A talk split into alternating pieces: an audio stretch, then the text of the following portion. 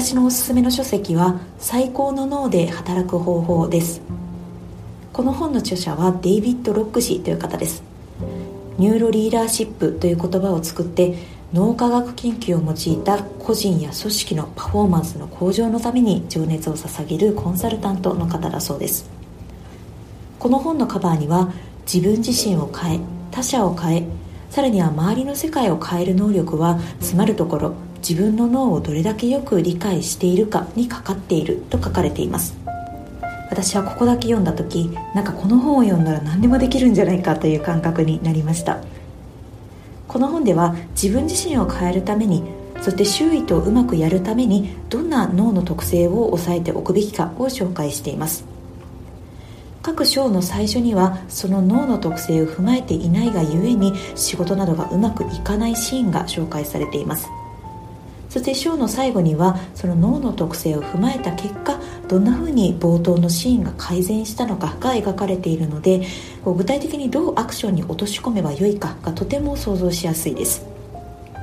読んでみるとあ分かる分かるといろいろ共感しながら脳の特性を知ることができました。かつ参考文献だけで30ページ弱くらいあるんですけれども本当にさまざまな研究結果を踏まえた内容になっています。それらをもとにした著者からのアドバイスはどれも納得感が高かったです。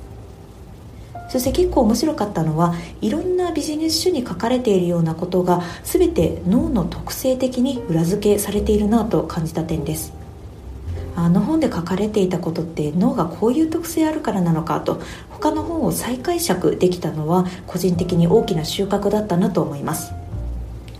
ビジネス書を読んでいるけどなんとなく実行に移せない。新しい視点を持ちながら働いてみたい。こんな方におすすめの本です。今日はこの本を読んで大事だなと思った点を簡単に2つ紹介したいと思います。1つ目は脳にはキャパがあるということです。よく効率化やタイムマネジメントの文脈でマルチタスクは絶対 NG と言われるかと思います。皆さんにとってもそれは当然だよねという話かもしれません。この本で紹介されている研究結果を踏まえるとマルチタスクというのがいかに脳にとって良くないか。マルチタスクによって生産性がどれぐらい落ちるかということをとても深く理解することができます。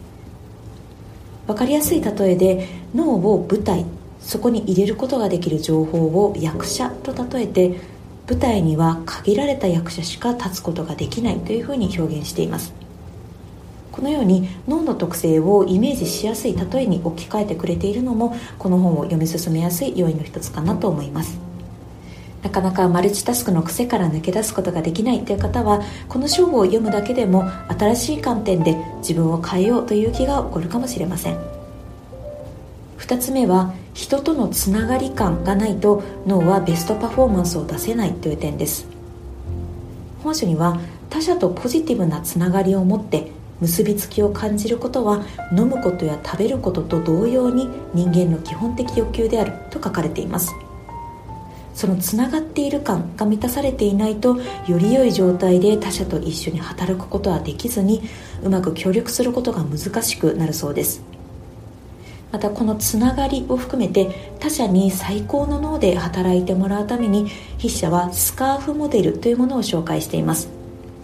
詳しくは本の方で確認いただければと思いますが内容としてはステータス確実性自立性つながり公平感。この5つの要素を高めることが他者との協力関係を強化して結果的にチームパフォーマンスを向上させるというものです。これは心理的安全性に関する本を裏付ける内容だったなと感じてとても納得感がありました。私が驚いたのは人と人との関係性の良し悪しみたいなところについても脳の研究によって全て解き明かされているという点です。脳の仕組みを知っていれば自分のパフォーマンスだけではなくチームパフォーマンスを向上させるためにもより筋の良い解決策を考えることができるんだなと感動しました。まさにこの本の表紙に書かれているできる人ほど脳の仕組みを生かしているというメッセージがとても腑に落ちるなと思いました。今日は年末年始特別企画ということで最高の脳で働く方法という書籍をご紹介しました。500ページ超えの少しボリューミーな本になりますがいろんなタイミングで振り返りたくなる内容が詰まっています。自分たちが持っている脳の特性を知った上でじゃあどうするかという新しい視点を持つことができる本かと思います。気になる方はぜひ読んでみてください。では今日はここまでとします。素敵な年末年始をお過ごしください。また来年もどうぞよろしくお願いいたします。